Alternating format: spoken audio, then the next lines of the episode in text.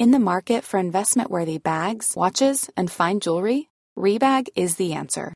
Rebag is a luxury resale platform where each piece is carefully inspected by experts to ensure quality and authenticity. Use Rebag to buy and sell finds from the world's top brands, including Louis Vuitton, Chanel, and Cartier. Head to Rebag.com to get 5% off your first purchase with code REBAGNEW. Shop today at Rebag.com. That's R E B A G.com. And use promo code REBAGNEW for 5% off your first purchase. Series 17, welcome back, everybody. Our first guest episode of the series. But before we start. Can I get one of them Oh, first? yeah, of course you can. Chink, chink, Make it a good one, lads. Cheers. Cheers. Cheers, John All the Boy. best, big dog. Before we start, I think we should say a massive thank you for uh, all the support from the Patreons going into this 17th series. I don't think without the Patreons we'd be on series 17, so we want to say thank you. I can guarantee we won't be doing this if we, were, we, we didn't have the Patreon. No. I mean, there's a lot of uh, companies out there that've got big production things and big teams behind them, but there's just us, isn't there? Just us four. Just Yeah. us four. so we do Us appreciate three. it. Tramming up and Magic down the man behind the country. I mean, you've got fucking Roy Keane and his mob. It- It's unwritten rule. Mob? Don't mention anybody else, any Mob? other podcast. Have you Oh, noticed yeah. that? Oh, yeah, not allowed. I was Forbidden. Apparently, uh, Lee- Lee Sharp did an interview recently. Fuck off, right? We're on ours. You know we're on ours. Why You you, knew it, we're why you just fucking say his name, right? You knew it were, knew it were right. But no, genuinely, if it weren't for the Patreons, we, we won't we, we wouldn't still be No. doing it. It won't be it won't be feasible to do it, would it? No, so we want to say a massive thank you to the Patreons before we get kicked off. If you And- don't, uh, if, if you don't know what it is, uh, for a few quid a month, In you case get- we want some more Patreon. in case we want some more. Chris is going to keep you updated on what's involved. It's about three quid a month. Three right? quid a so month. It's a it's it's one coffee a month. for two extra episodes, released fortnightly. Um, I've got a couple of facts if you're Oh, interested. go on, facts, stats. Last year alone, 180 hours of that word that I don't like, Content. Content. content, and over 62 clubs are featured last year Alone. on these Patreon episodes. Never mind the the other So if YouTube you joined series. Patreon tomorrow, like we said, it was that three pound. You'd, you'd have all them hundred and how many 120 episodes. to go at back catalogue, so you can have you can binge. So basically, what what the main message is is thank you for supporting us, Patreons, because if it weren't for you, we wouldn't be knocking the uh, the the free ones out, out, would we? So it's a massive, massive thank you to your Patreons. Mu very much appreciated. yeah, we really do appreciate it. Uh, we're looking forward. Good episode. Starting way, to with a start bang. off. By the way, we started uh, season 16 with a banger, Lee Sharp. Yeah, And I think we might, definitely on par, maybe topped it. It's just the, bold statement. it's just the, it's a similar era and the similar ilk of players that he's talking about. It's just Yeah. it's- I think it was quite similar. You like that word, Il? Ilk. Yeah, I like, I like I don't know what what does it mean. It's a descriptive term of people's uh, authority. Stature. Stature, sorry. Stature, not authority. I've never seen you go for that one. I know, I'm not sure what I'm doing. It's an interesting one. politics. Fingers, yeah. are, fingers are cramping up from swimming. Jason McAteer, Bolton, Liverpool, Tranmere, Sunland, Sunderland, Blackburn. Blackburn. Yeah, What were the uh, what were they called? The the guys in the white suits? the Spice Boys. Boys. Spice Boys. Yeah. Plenty on them. But, uh, And it's a two-parter as well, starting on a two-parter. he, done a. Jason's just the the back end of the proper stuff, and going into the More professional. more professional stuff. Mm-hmm. Yeah. When uh, Houllier came in at Liverpool, Yeah. yeah, that's when things started to change in football, yeah. And footballers Some started people to would say it the other way around, wouldn't they? You know, that he's going from the less professional side to the proper football side.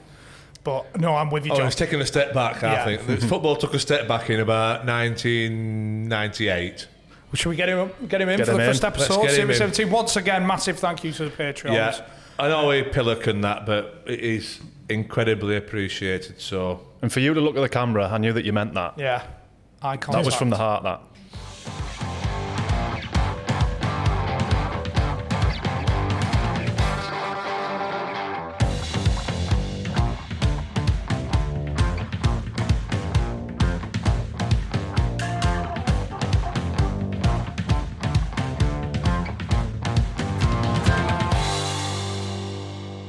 Feeling there's a few no comments coming in. Leading the fifth.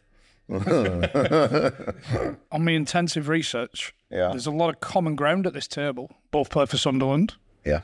both make an appearance in Roy Keane's book, speak highly of Mick McCarthy mm-hmm. as, as a manager, and John, you review wear underpants. You don't wear boxes either. I've I've since started wearing. Oh, have you started wearing The them? dark side. Yeah, I Yeah, have, look at this here. Are you commando? Are you still commando? I've been commando since we're 18. No, I read this thing in a in a magazine that you if you don't, your bollocks can drop really low, and it's not a good look as you get older. Well, yeah, to be fair, That's right, words just scratching my ankle, they are a bit itchy. Yeah, it can cause a testicular hernia by all accounts. So it helps. sort It helps to wear them. I used to play in them, like, but Yeah, a little pair of slips. yeah, Did you not feel more comfortable when you had them on? No, Denim as well. You're not So you're still you're yeah you're still commando. yeah, love it. yeah. It's bad though because I'm the back end's not great, so the jeans need washing Regular. after one wash. After one wear, the jeans are He dribbles as well, doesn't you? yeah. When you're at that stage of your life, and it when all them things starts happening, yeah, It's the chafing that I couldn't handle. You know when you start getting sweaty and that, sweaty balls. yeah. No, I've I've gone, I've gone, and I, I go posh now, I like Calvin Klein. Or do you silk? Farting Yeah. through And silk? it gives people an, the excuse to buy your underwear for, for your Christmas presents in it, because that's all you get as you get older, in socks Yeah. and undies and that. My mum still gets me mediums. That's good though. It's not when you. When you're Half as fat as mine. when you've got a, when you've got a package like mine. I've I've seen it many a time. It's the back end that you can't fit. in. I've been short change on the front end. It's gone downhill rapid. This No, no. It's a better level. We'll keep bobbing along. It gets worse. Shall we do confirm or deny then? Yeah, because I think we we've need had- to. Do you know, do you know what? I'm just chuckling to myself there. Yesterday, um, I'm doing a master's degree in sport and directorship, and um, which I'm sure we'll get into later. But yesterday, I was at a seminar with Kevin Thelwell and loads of academics who were talking dead posh. 24 hours later, I'm with you three talking about it. and arseholes. And arseholes. It's like, whoa, Saggy scrotum. completely through me. It's like yesterday I was dead brainy and clever, and today I'm just straight back down to earth. Yeah. The first one that I can remember, and I think probably Ruddock that told it was the Jimmy White 180. True if or it's true, false? if it's true, And elaborate. Because elaborate. Yeah. obviously well documented, you you got the nickname Trigger and then Dave, but then we had David Leon, who he was adamant that a character, not a character, but you used to play up to it. He said it was comic timing. You knew what you were doing. Yeah. It was pure. For, it was for the comedy gold. Well, the seriousness of, of about it was, um, I think, as we all know, sort of the nineties when I I started fo- signed professional football when I was twenty, so I was really late. So I went through like all the non-league stuff with Marine. So it was a bit of a, you know, an eye opener to go from Sunday league football then to semi-pro and get this shit kicked out of you. So I, I learned quite quick and I, I grew quite quick and, you know, I, I'd take all the banter on the sidelines and, you know, all that kind of stuff sort of come my way being a young lad and stuff. So I had to take it on board and then signed pro when I was 20. I was in Bolton's dressing room with a lot of the Scottish lads. So the banter was flying around. Um, and it was still like that drinking culture going on.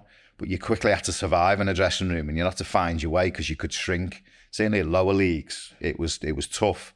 And then obviously then you end up in a, in a Liverpool dressing room with all these legends and you want to be accepted really, really quickly. And obviously these are all like, you know, championship winners. They've got medals coming out their ears and stuff. And, you know, the history of the club, you've got to survive and you've got to survive quick. So I had this ability to to act the class clown, as it were, and knew how to have the banter, give it back, have a laugh, take it. So I, I was always quick witted. And I think growing up on Merseyside as well, you know, Yeah. Scouts is every Scouts is funny, is So, you know, I quickly learned to have a comeback or to say something. And then I found that this character that was coming around, because I was involved in the Irish team as well, you know, I was nicknamed Trigger by the Irish lads off Only Fools and Horses, because going back to that, my first game for Ireland, I flew in on the Sunday morning, Sunday afternoon, sorry, and I was told they were all drinking in a pub round the corner. And I went in and met them. They all made a fuss of me, and I went to the girl behind the bar, Giselle Guinness. So of course all the lads are like, "You're in Ireland, like." I'm giving the girls a bit. So they were like, "Oh my god, he's thick as shit." This this kid, like, although it was innocent, I kind of knew what I was doing. Yeah. Uh, and then quickly this this nickname and his character evolved to trigger. So of course I go into the Liverpool dressing room and to survive, it was just like a, a surviving mechanism really, Yeah. just to be this Works. and it worked. It worked. And the Jimmy White one was a very similar situation. You know, we'd we just flew back from we played Holland in Amsterdam, straight into a nightclub in Dublin.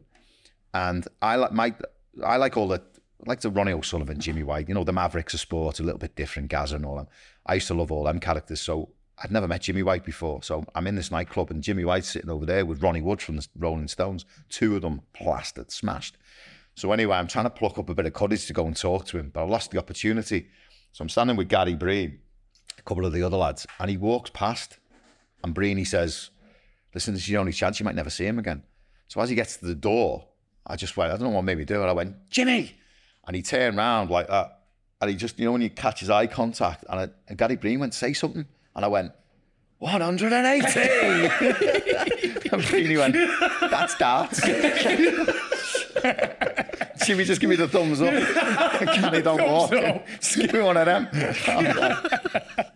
but it was just, there was a lot of them moments just going on. So, yeah. And I've never met him since. I've never seen him since to either explain or to like say, do you remember this? He probably wouldn't have done because he was smashed. That's a confirm. That's, Yeah. that's, That's eh, tick. Yeah. The pizza one. Not me. So that one was you've asked a pizza to be cut into six slices because you couldn't eat eight. Can you cut it into four? Because I'll never Four. eat eight. That was the that's the line.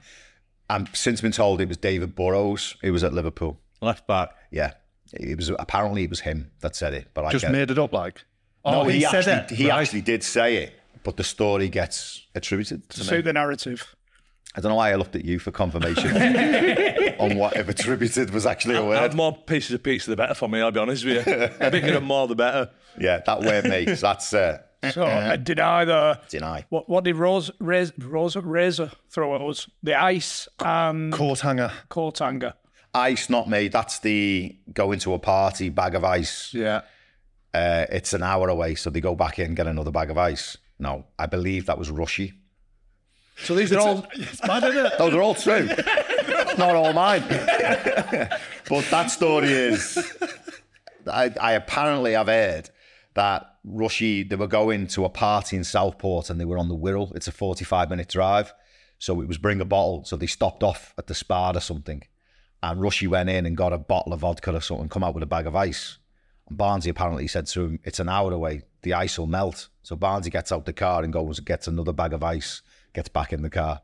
So they take two bags of ice. So that was that story, but that's not me. But he answered it, Razor, and said it's in Ibiza. Obviously, the temperature's flipping 35. Razors, Razor embellishes his stories. So, yeah, and most of them are aimed at me, but that's not. That wasn't me. The coat hanger story is true. Um, I had bought myself a nice car. Three lads uh, tried to rob it in the middle of the night. Um, car alarm goes off. Um, and they scarpered, so I called the police. The police came, and I got I got to know the the, the two lads who turned up, um, the two policemen who turned up, and they used to come round my house for cups of tea, and I used to go and meet them for coffee and stuff. They were two good lads. Kirk and Paul, the name was. Anyway, one morning, I've in the winter, I used to go out. I'd get up, I'd go downstairs, I'd put my car on to make it nice and warm, and then I'd go in and have my breakfast, and then I'd get in my car, it'd be nice and warm, and drive to training.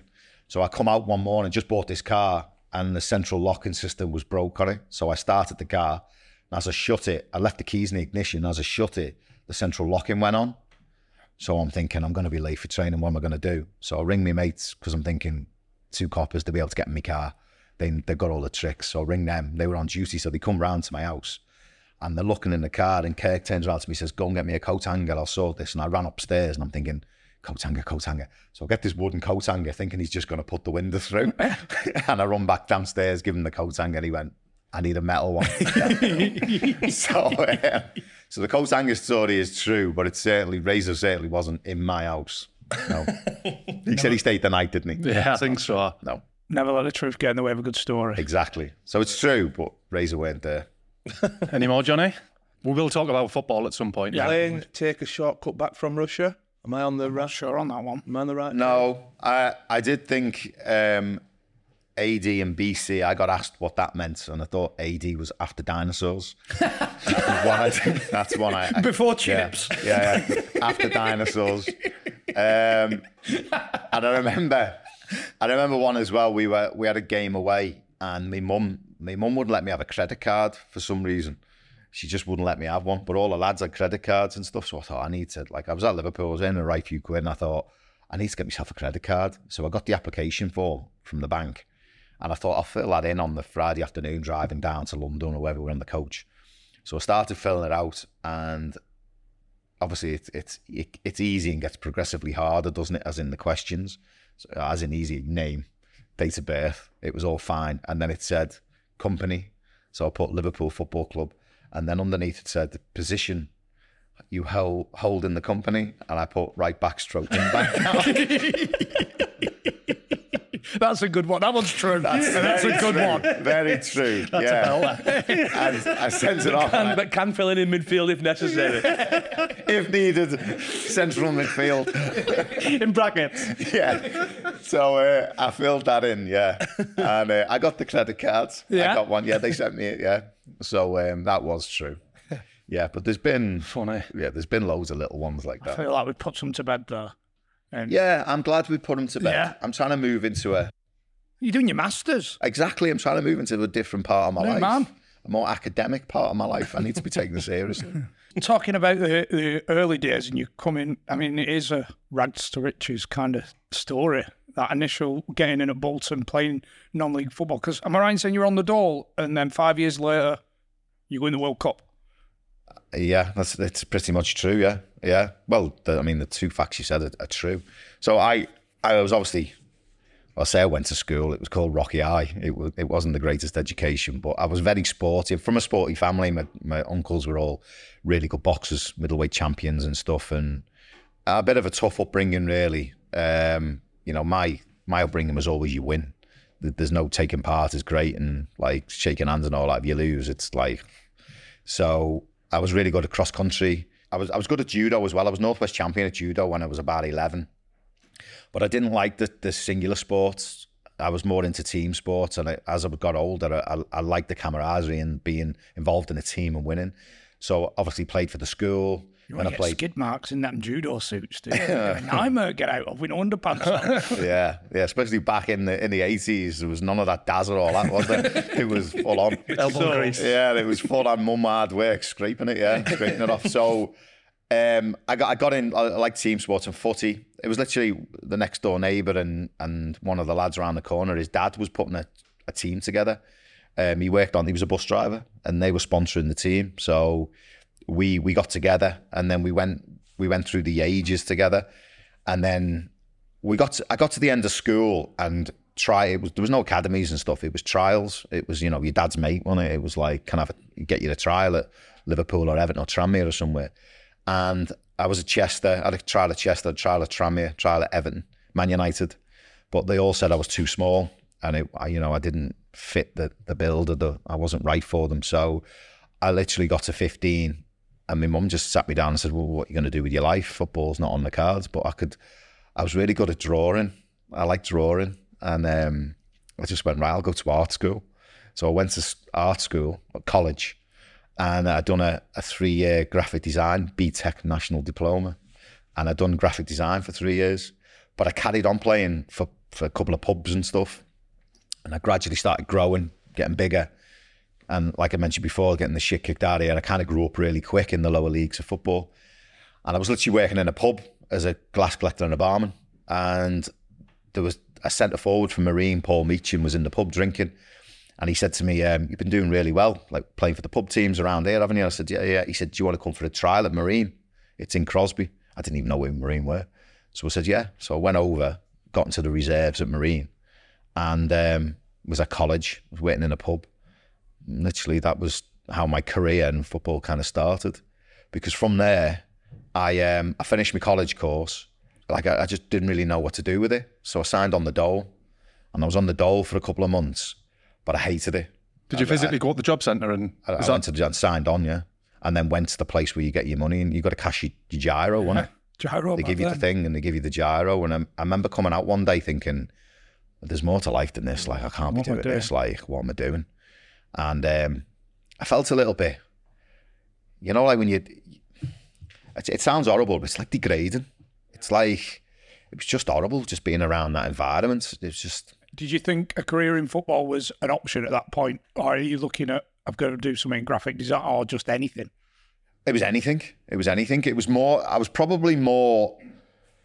It was probably more going towards working in a pub for the rest of my life as a barman and like mooching around and stuff. Just don't know. Just lost really. Didn't know where my life was gonna go. Just looking for a break. And then um, my uncle lived in America. Uh, my dad's my dad's brother, and he said, "Listen, if you want to try and get a soccer scholarship over here, I'll help you." So I went to America on the three month visa, passport visa and um, I got a couple of trials over there for universities, and then I got offered a couple of places in universities. Um, Tiffin University in Ohio, it was, and my visa ran out in sort of the December, and they said to me, "Listen, go back to England, do your SAT in January, and then come back in the February." So I said, "Okay, yeah." So they said to me, "When you come back, you've got to be ready to go straight into it. So go back to Marine and play in the reserves and keep fit." Yeah. So I said, "Okay." So I went back to Marine reserves. Dave Ramsden was the manager, and um, we played Bolton in a game, and Phil Neal was was watching. So it was Bolton A team. Remember the A teams? It used to be Yeah, the A team, then the reserves, then the first team. Yeah. So I played in the A team, which was against all the kids. You know, I just had one of them them games where I scored a few, set a few up. Phil Neal's watching, and then after the game, Dave Ramsden comes to me as I was leaving, and he said, "Listen, Phil Neal, like really was really impressed with you. He's going to ring ring you tonight, ring your mum tonight, mum and dad." So I was like, "Okay." Anyway, he didn't ring until the Sunday night. Phone goes, my mum's on the phone. She's like, you know, like my mum's Phil Neal. She's like a Liverpool fan as well. My mum, she was like, couldn't believe it. It was like royalty had rang. She was like, oh, Phil Neal. And she said, oh, he wants you to go for the trial. So I was like, okay. So um, I went back to Marine that week. So I trained Tuesday night and Thursday night. And Roly Howard, the manager Marine, had found out that I was going on the Monday. And on the Thursday, he put a contract in front of me. And Phil Neal had said, don't sign a contract between now and this trial. So I was like, but they'd offered me one, 100 quid a week. So I'd gone in and I said, listen, I need to have a look at it. I need to, you know, take it home, let my dad see it. So I went home and my dad said, you're not signing that. I went for the trial on the Monday and then um, I was offered a pro contract. So basically binned Roly Howard. And then I signed. So I had a, had a trial the Monday and on the Thursday, Bolton offered me a contract and I signed it. I signed the contract. You must have been a good trial, eh? Yeah. To be honest, it really worked out, yeah. It Signing that mad. contract could have fucked you up, though, couldn't it, really? Because I know that he's doing his best for the club and trying to get a bit of money from you, but 10 grand they wanted. if, and they didn't have Bolton, it. it might not have been Well, it- worth well- the risk. Yeah, they said, listen, if you sign a contract for Marine, it's going to cost 10 grand. So we can't pay 10 grand. So that's it. The deal, it's gone. If they were offered you 300 quid a week, 400 quid a week, do you think you'd have signed it or was there no way? Did you know that you try. I was going to take the trial. Yeah. Yeah, and if it never worked out, I was going to go back with my tail between my legs and go, Yeah. can I, can I sign? So I signed for Bolton in the January, and then I was meant to play in the April, done my hamstring, so I never got in the first team. And I got to May, and Phil Neal got the sack at the end of the season, got the bullet. And Are you, you only thinking signed that's- until the end of the season. yeah, yeah. But I was in the reserves at Bolton, like Brink at the first team, and he was. He, they're obviously getting me up to speed to throw me in in, hmm. in the April, So done you're my hamstring. Were you thinking it's going to be good for him going? I'd been told I was going to get a new contract because I was flying. Like there was there was loads of us in the reserves, Scousers. There was me, Andy Roscoe, Darren Oliver, Neil Fisher, um, good bunch of lads. Craig Llewellyn was there, centre forward, and we kind of like we were all driving in together and stuff. Stubbsy was in and out the first team, so I drove in with him a couple of times. Stubbsy, so I knew I was going to get a contract. I just didn't know who the new manager was, and then Bruce Ray come in, and then that was just the start of my career. Then. Yeah. Yeah. So Did Sam- Marine get anything for you? In a bag end? of balls and 500 quid. That's what they give him. A bag of balls and 500 quid as a goodwill gesture. Did you know straight away that he, he was having you? Yeah, straight away, yeah. Yeah.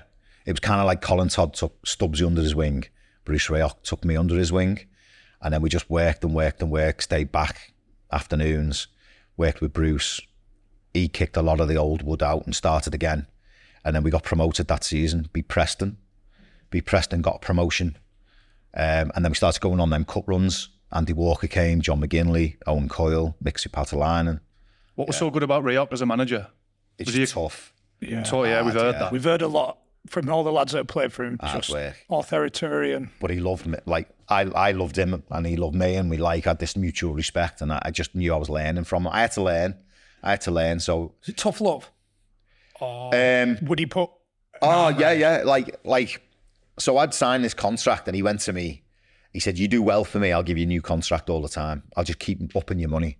And he did. Like I got six months into the contract, he he upped me. He gave me another contract. I'd go on to like five hundred quid.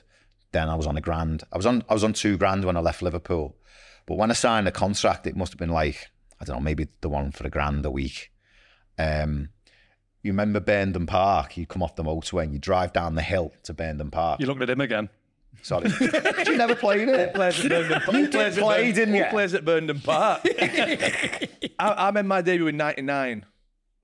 So, but, but Oh Burnham no! Park's still you- here. Did you? I'm only 42. That's what it is. You look a lot older. this innit? every episode. I'm going to start putting my age on a He's sticker. started aren't I? bring his birth certificate. That's what it is. John you look a lot older. Sorry, mate. Sorry. Serious. 99? 99 I made my yeah. Anyway. Crippled as that. So Burnham Sammy Lee, you'd have played with him, wouldn't you? you go down the you go down the hill to Burnden Park, right? And uh, there was a garage on the right hand side, pie shop right opposite the ground, and then on the right hand side there was a garage. I mean, Stubbs used to drive down, and um, this independent car garage there was a Lotus Elan green one with a black roof. Mate, he used to wink at me every day that car, and I'm I'm thinking I'm buying that car. If I if I ever get enough good contract, I'm buying it. So anyway, sign his contract. Thought that's it. I'm getting the car. So that's me and Stubbsy dropped me off, and I went in the garage and I went, "Can I buy the car?" And he went, "Yeah, I'll have it ready for you tomorrow." So I, I bought it. So um, anyway, next day, gets it, drives it home. The next day, I'm driving it in, all made up, sports car. I've hit, I've hit the like big time. I'm like, pff, Lotus Elan, pulled it into the car park, going to training. Anyway, we finished training. Bruce Rioch comes in. He goes, um, dressing room. We're all like getting in and out the shower, in the bath, and all that, getting ready. Everyone, he walks in. It was kind of like Sergeant Major's walked in. Everyone's like, by the beds, one of them, it's one of them. so he goes, um, who's the Lotus Elan in the car park? Knowing full well who it was, right? I've gone, shit. You know, one of them. Pine Gaffer, he went, come and see me in the office when you're ready. I went, okay, yeah, get dressed, go in the office. He went, um, I've spoken to the lad at the garage. He said he's got the check ready for you. He went, get that car back to the garage and go and buy yourself a proper car. He said, you're not driving in that motorway every day in a Lotus Elan, no chance. So I'm like, all right, Gaffer, yeah.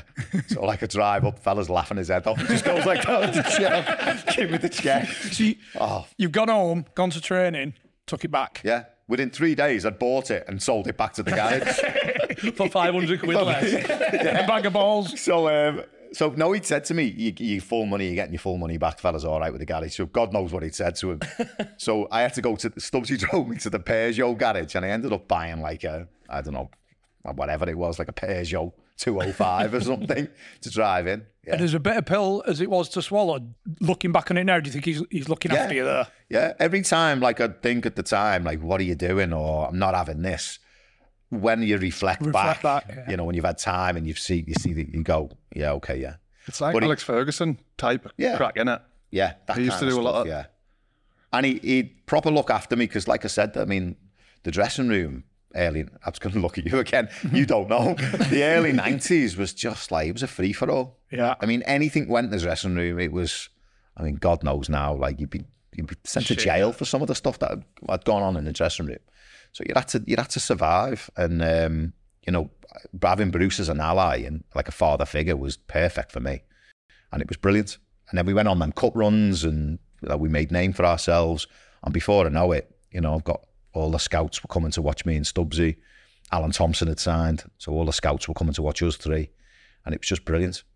What was the crack? Did somebody tell a story about Rioch making his train after it when a game got called off? Oh, that was yeah. Was that just the norm? Putting in your place. Yes, game got called off, so we he back to the ground, and it'd be like laps around Burnden Park. There was like a cinder track around the ground. It was like laps up and down the stairs, up and down the stands. I think he said, Yeah. I, I can't remember it. Matt Patterson said that he'd heard John McGinley sawing the night out because the uh, match had been off. He, he's heard him sawing the night out. We're Yeah. going here, we're going there, and he's like, "No, you're not. Yeah, he, he'd when Bruce had taxi drivers are, the ones, aren't they? That's who the managers get involved, especially the old school managers. Taxi drivers know everything, wouldn't they?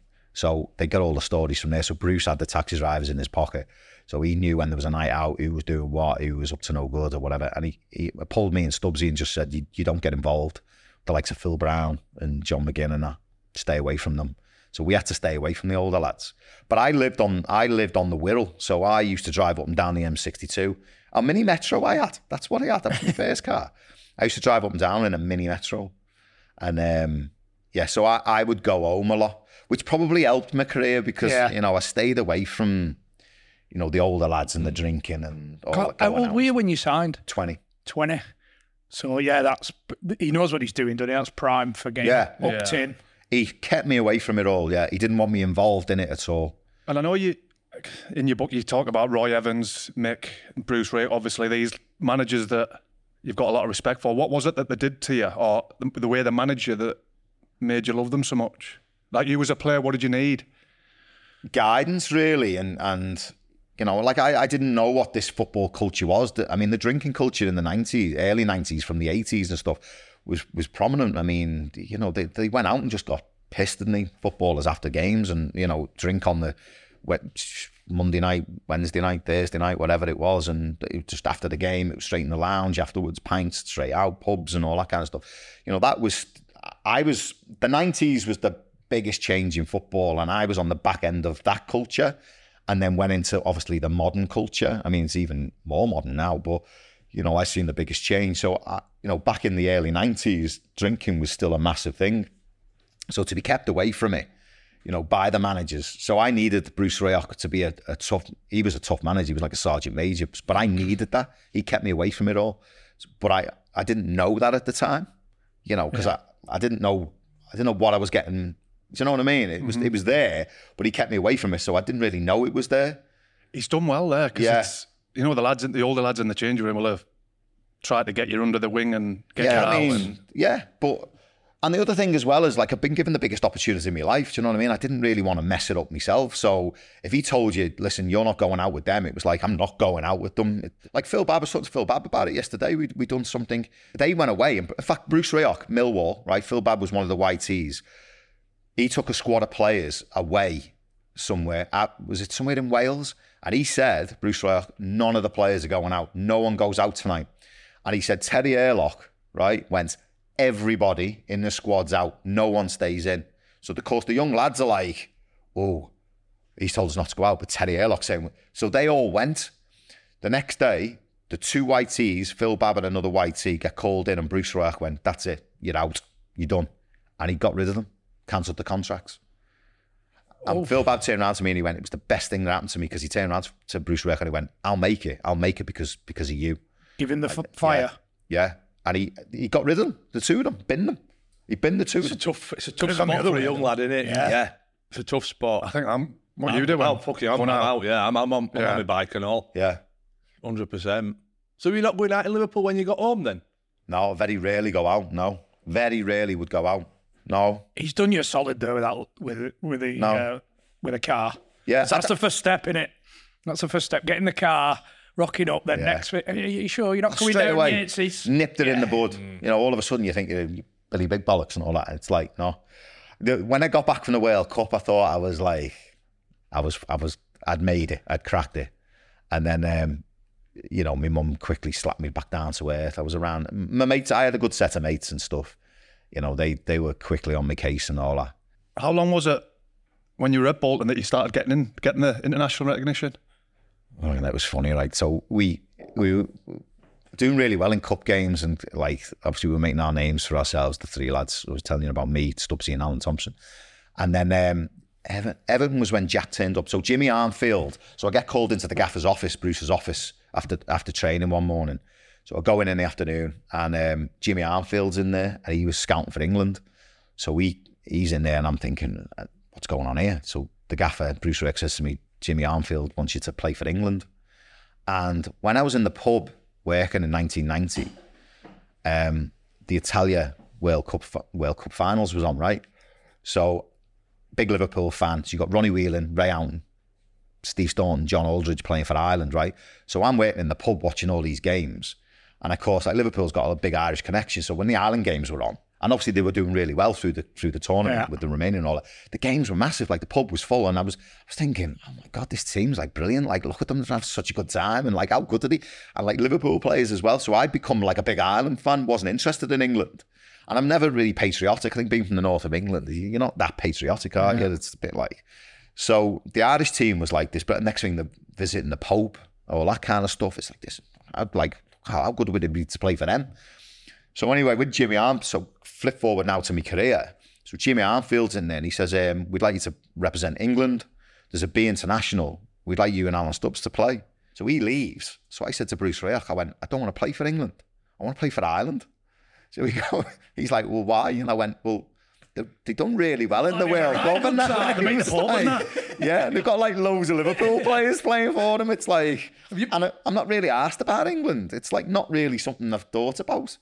And he's like, that, you know, people talk about the independent Republic of Liverpool as well. yeah. We support Liverpool. They're not really asked about England. I wasn't really there a bit of that? exposed to that, but Yeah. I just never felt patriotic. It wasn't Yeah. like England, like, and I want to play for them. It was like I was more honoured. Ireland. Yeah, I was honoured. But and the other thing I thought to myself is like England used to have like so many players that'd get one cap, and like, you'd never see them again. Hmm. Yeah. And I think I was thinking like that could happen, and you know, and I just so Bruce Rioch said to me, well, "What do you want to do?" And I went, "Well, tell Jack Charlton like." You know, Did you know if you had any heritage at this point? I didn't really get it. Right. So he then said to me, Well, is there anyone in your family Irish? And I went, Well, I'll have to go home and ask my mum and dad. it's like, It's a good question, that. don't think so. Is that how it Jason, works? Jason, do you know what? Do you, do you know what, Bruce? I, I kind of fancy playing for Brazil. It's quite an important, uh, quite important answer that you're going to come back. You laugh now, right? Wait till the end of the story, right? so, um, so I went home. I, I said to my mum, I went, England, want me to play for it? Like, want me to play for them? She's like, oh, that's nice, isn't it? You know, my mum's like, so I'm still like that to my dad. Like, have we got any Irish in the family? He went, yeah, your, your grandfather, I think. Like, so his granddad, like, apparently was born in County Down, apparently, right? No one really knew. And, but they moved to England. The story goes, they moved to England. So, um, so anyway, I went back in. I went to Bruce Rioch. I went, I think my great grandfather's Irish. So he's like, okay, I'll tell the FAI. So, I mean, Anne's Welsh. And mean, nan found out. She's like, no, you're going to play for Wales. And I'm like, oh. any Liverpool players playing for them? They didn't- they go to World Cup. And aren't did they shit? Aren't they good at rugby? I'm like- so anyway, I go back in. So we we've got Everton. We've got Everton in the FA Cup, Burnden Park. Play okay. Go in the I go in the um, players' lounge. Like Jack Charlton's in there with his son John. So I'm like, there's Jack Charlton there, World Cup winner. Like, I want to eat that. He's the manager of Ireland. So next week he comes over and he says to me, um, he says, listen, he said, I don't know if you know, he said, we're, we're playing Russia next week, um, Lansdowne Road. He said, do you want to come and play, play for Ireland? So I'm like, yeah, yeah, I do, yeah. so he goes, okay, I'll get the secretary to call you. So I went, okay. So that, that was it, right? So I'll go over, play for the Republic of Ireland against Russia. Next thing, I'm, I'm in, I'm Ireland. So next thing, right? Do you remember when like Russia all split up and all like all the countries Yeah. disbanded and they all had to? So FIFA and UEFA turned around and went, if you play for your country, you have to hold a passport from your country. So I, I was playing for Ireland, but I was playing on an English passport. I didn't have an Irish passport. So they had to give you citizenship. So the F, so the girl from the FAI rings me one morning, right, and I forget it, right. She goes, um, "Listen, you know, like we're trying to sort the passport out for you." I went, "Yeah." She went, um, "We've come across three McAteers from County Down." She said, "And we we can't be bothered looking, can't be bothered looking any further. Do you just want to pick one as your granddad?" I went, uh, yeah, all right, I want my options. so she's got, she's got like, well, you've got him, and you've got him, and you've got him. And I went, well, yeah, whatever you think. Like. So some random fella, like Sean McAteer or Paddy McAteer from County Down, was put on. Yeah. So the next game I go to, I had to go to court and literally to give me a piece of paper. It was like four people in this courtroom, and it was like I pledged my allegiance to Ireland to do what, and that was it. I get back, so I went from the court back to the hotel, and I don't know what so it was obviously sorted out. I go in and my passport on my bed. My passport was already done. I just had to go to court and read this thing. Signed off. My passport was on my bed. That was in. I was in. Good job you didn't have to fill any forms in, innit? Yeah, I would have been struggling on what position I was playing. Country, uh, England, uh, or fuck. Yeah, Just pick one. yeah. Davina McCall will be raging. That kind of loose, loose heritage. Just imagine the girl, can't you? Like, I mean, like Google and all that back in the nineties was, was probably non-existent, was it? It was just like you just imagine how hard it must have been trying to find like you Just found. pick one. It was just just pick one, and that was it. That was it. So Stubbsy went and played for England. I think he's he got one B international cap, and then I had twelve years with Ireland and went to two World Cups. Yeah, so I think I picked the right one, didn't I? Oh, so so yeah, so that's so that's. I mean, I don't know what your question you asked me, but it was the Ireland stuff, wasn't it? Yeah, just So about how soon, yeah, how soon into your your Bolton days were you in the Ireland squad, and then obviously talk about that the first World Cup and stuff. Well, there you go. I was so I signed. I signed in the in ninety. I signed pro for Bolton, and in ninety four, I was playing. So I was playing for Marine and Dogship, Dogship Park in nineteen ninety before I signed for Bolton. Four years And later. then I was playing in the Giant Stadium four years later. Three and a half years later, I was playing in the Giant Stadium against Italy, in front of hundred thousand. Is that the one where Ray Houghton scored with the Yeah. left foot? Like Yeah. a bit of a looper. Mm-hmm. Look warm. Mate, brilliant, right? So Ray Houghton, oh, it was fucking 100 degrees, right? So that game, so that game, right? The Italians were like film stars. They were like favourites to win it and all that. We've got them in our group, haven't we? Giant Stadium, 100,000. I'm like, mate, that six weeks was like stag, right? It was the best six weeks of my life. That was it? Oh, mate. Oh, so, you, so you, you'd fuck Brillsbury Ox advice off now? Yeah. Yeah. Yeah. Oh, yeah. With the Irish boys, aren't I? got on board. Yeah, yeah. Well, it was at the time I'm kind of so I've joined up with the Irish boys, and it was, you know, I was kind of now with Ireland, and that was when I was thinking I was Billy Big Bollocks. You know, I'm going to Ireland, I'm going to the World Cup now. It's like I've got a bit more rope. It's like you know, my career's kind of cemented a little bit. Like back in the early days, you're thinking if I get fucked off here, I'm like. I might never play football again. Now I'm at the World Cup. It's like, do what I want now. I'm in now. My feet are in under the table. So I I go this World Cup. So obviously I'm I'm not thinking I'm going to play any part of this World Cup at all. I mean, my number was 21 of 22. So I'm thinking like, you know, if you do the maths, there's plenty of players getting on before me. 19, exactly, he's getting on before me. And so I'm just there to for the experience and for the good time. So when we were out, I was having a good time stuff, and um, we we we kick off. Ray Out scores. So then gets to about like the 50, 55th minute, and Jack, funniest ever, right? Jack Charlton goes, go and warm up. I'm thinking, Jesus Christ, Jack, I'm sweating my tits off here. It's about 100 degrees. It's like I couldn't get any hotter.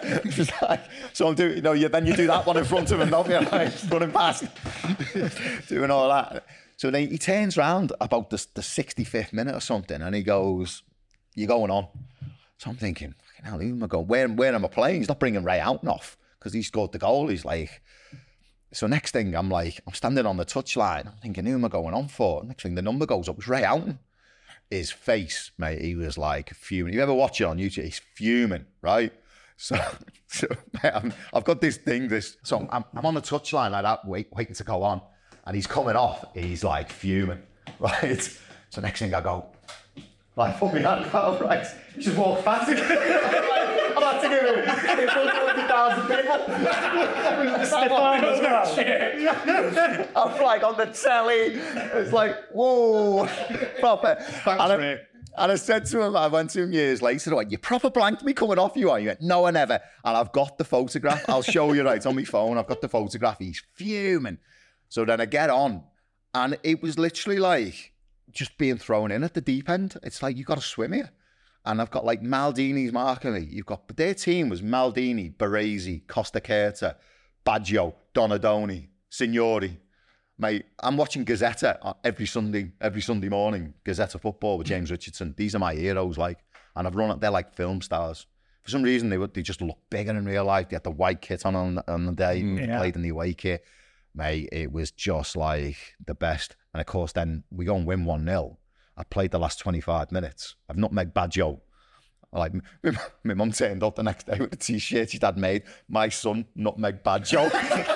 she walked in the hotel. I went, "What the fuck? Get that off." You need to slap it. You need to get it down. Get it down. The peg too, don't you? all around like that. Like, Because imagine with cap on and all, Johnny Carlton cap on. Mate, honest to God. Mate, it was like we were it was just like a stag and we played four games of footy. Like going on tour with with like South Shields, like to America and playing four games of footy against the best footballers in the world in the best arenas. So was Jack all right with that? Well, yeah, is Jack all right with that, right? So then we get beat by Mexico, and we nearly til- we nearly killed Tommy Coyne because um, so obviously sports science back then wasn't like it was today.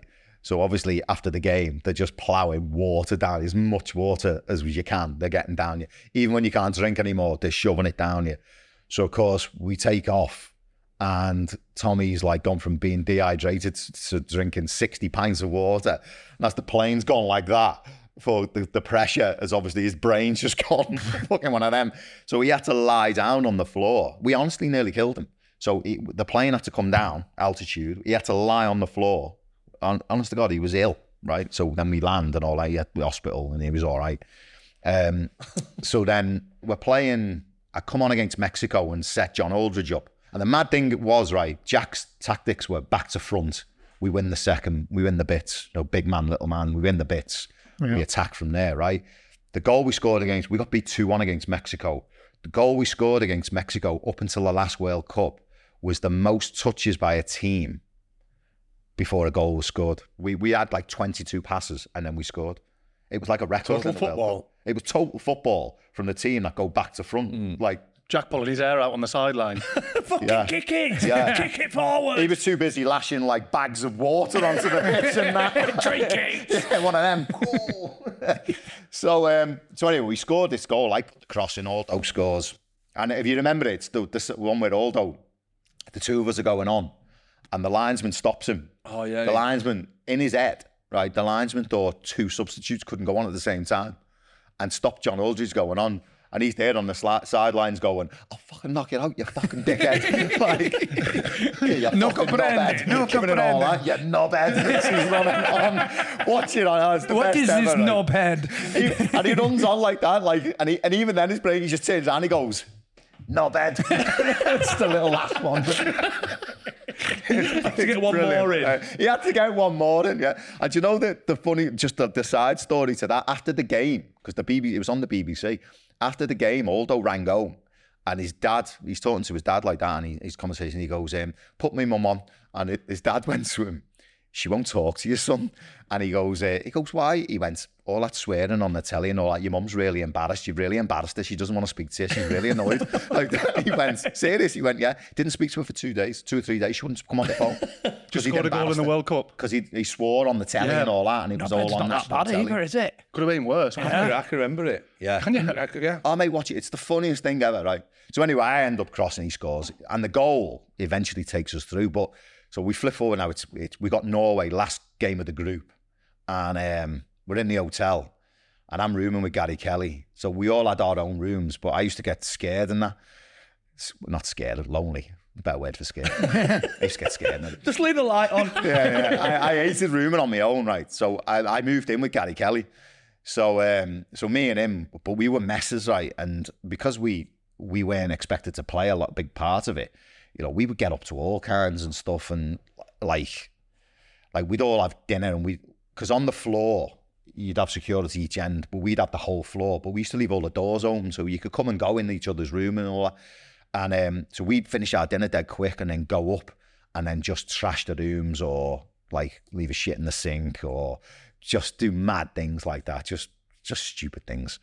Um, got John Aldridge's toothbrush, one night shoved it up my ass and put it back in. Oh, no bad. no bad. we go anything like that, brushing his teeth. we used to do all things like that. Oh my god, yeah. So um, so yeah, so we get this phone call. The, the phone goes in the room, and um, Kels picks the phone up and he goes, "Yeah, yeah, yeah, no problem." Yeah, He puts the phone down. He goes, "Jack wants to see you in his room." Thinking, "Oh my god, what have we done? Like we stepped over the mark and we're getting told off." That was my first thought. So I knock on his door. He opens. I open. He opens the door and I, I go in, and um, it was he was in there. It was Andy Townsend was in there. I think Aldo was in there, and one of the other players with pints of Guinness. Right, so they're sitting in Jack's suite and they've all got a pint of Guinness. like sitting sitting down like this. Jack's over there with a pint of Guinness. Like there was a keg in Jack's room of Guinness. like he set a keg of Guinness up, right? This is the night before, arguably the obviously the Italy, but this is to get us through the World Cup, get us out. Like so, it's a massive game, massive. And they're in there drinking. And I'm thinking, what is going on here? So Jack goes to me, no messing around tonight. He goes, you, you're starting tomorrow. You're starting. I'm thinking, whoa, this is amazing. He goes, get a good night's sleep, no messing around. I'm like, yeah, all right, Jack. These they're on the ale. like, so go back to my room. I'm like, hell's I'm playing tomorrow. So anyway, lights out, gets good night's sleep. So fast forward the game, and uh, like people always say to me, like, give us a story what like epitomizes the island setup and the camaraderie and all that, right? So, and you, you got a bit of a flavour for it, but this game was just this moment was just what done it for me, right? So um, we're on the way to the stadium, giant stadium again, hundred thousand, millions watching across the world, massive game, playing the the Norwegians. So um, so anyway, um, we we come out, and it was one of them where I, I don't remember being nervous. I must have been, but I don't remember. So I used to want to stand next to one of my heroes. I was dead, I was dead superstitious when I played. So I go out and um, Andy Townsend, captain, walks out and it's Packie Bonner. And then the two teams, they line up like the Champions League do now. So you've got Ireland team there, officials, Norwegian team, right? Norwegian national anthem goes on. So then the Irish national anthem starts, right? So we're all standing there. We, we kind of go on the side, like to face the flag. So we, you'd be like that, and then the flag would be there. So we have to go on the turn. So next thing, I'm on the half turn. So I've got like Andy Townsend, Packie Bonner, Steve Staunton. I've got Aldo here. I've got Roy Keane there, right? So I'm standing there like that. So Andy Townsend, he just turns and he whispers something into Packie Bonner's ear, right? And then Packie Bonner then turns around. He whispers into Steve Staunton's ear. And I'm thinking like, this is last minute instructions, you know, like from the captain, don't give the ball away, keep it tight for 20 minutes, don't do anything daft or all that kind of stuff. So I'm thinking when it gets to me, just take the instructions and like listen, right? So it gets to Waldo. He's listening, like, by the way, the national anthem's going on, right? like down the, like down the line of the, the 10 yeah. like that, right? So you could you could just I don't imagine it because obviously I was there. So like next thing, like look, I can see Aldo like looking like that. So then he just goes, goes to me after the next instructions, he goes, row F, bed with the Viking Look at the size of its tits. he goes to me, pass it on. I'm, so I'm now like looking at that, like giving it one of them. Like, and I'm like, oh yeah, this girl's like big Viking hat on, like big pair of like standing there like that. Next thing I've turned like out on the R10 and it's Roy, and I've gone, oh my God, I've gone to Waldo, I can't tell him, he'll rip me head off. He went, just tell him. I went like that, I went, keep it tight, Roy. Don't give the ball away. Don't put it in the shoot. Pass it on. I proper shit myself. I proper shit myself. Many of us have those stubborn pounds that seem impossible to lose, no matter how good we eat or how hard we work out. My solution is PlushCare. PlushCare is a leading telehealth provider with doctors who are there for you day and night to partner with you in your weight loss journey. They can prescribe FDA-approved weight loss medications like Wegovy and Zepbound for those who qualify. Plus, they accept most insurance plans. To get started, visit plushcare.com slash weight loss. That's plushcare.com slash weight loss. Oh my god! But that was just like the, the like the team spirit and the camaraderie we had as, as a team. But um, but yeah, and then we obviously we draw the game, and then we play Holland, and unfortunately we get knocked out. We get beat two 0 and then we come back. But mate, that that six weeks was like we went to Disney. I've got it there, yeah. Disney yeah. World. Went to Disney park. World, water park, went to a water park. The whole Irish teams went to water park. Did Roy like the water park? Because he liked it or something? Yeah, he loved the water park. Uh, Keane. Roy. Yeah, I think he does like a water park. Yeah. I think he like yeah. Yeah. I, you were saying you were absolutely happiest you've ever seen him. I've never seen him so happy. He yeah. took us to Portugal. Was, was that not the one where Jack Charlton got like a Disney hat on. Yeah, like the like white a Mickey Mouse hat on or something like that. He had a yellow hat on, yeah, just to keep him and stuff. no, there was another one. There was another one. What what you might remember as well is like um, one of the games, the camera, because it was you know it was just that hot. And um, Steve Staunton, who's the palest man in the world, had obviously got himself burnt, hadn't he? So they were do, they were doing the national anthem for one of the games, and the camera's coming down, and all the players like that looked like looking down the lens. And then it gets to him, done it, and he's got the reddest face with this cap on, like this massive big cap on like that, to stop him from the sun. During the national anthem, as if that's going to save him. Like, it's like You gotta think that, you're playing it. Cap on with just white like emulsion paint all over his face.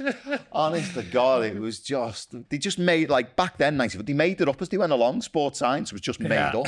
It's like they think it's going to help, they do it, but there was no like common sense to it. You know what I mean?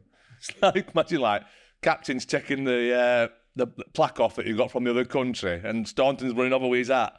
Just the same as that. You know I remember um, Breeny taking us to Dublin. Um, it must have been for a Christmas do. would And have been, oh, we've got um, the security from the Irish, the Irish FA. He's looked after us for years. Tony Icky. Tony. Yeah. And was he was he right the way through? Was there is there a story from from the was it the World Cup with the pool in the pool? we um no we me and Gary Kelly pushed the head of secu- the hotel's head of security in the pool and he couldn't swim. We nearly killed him.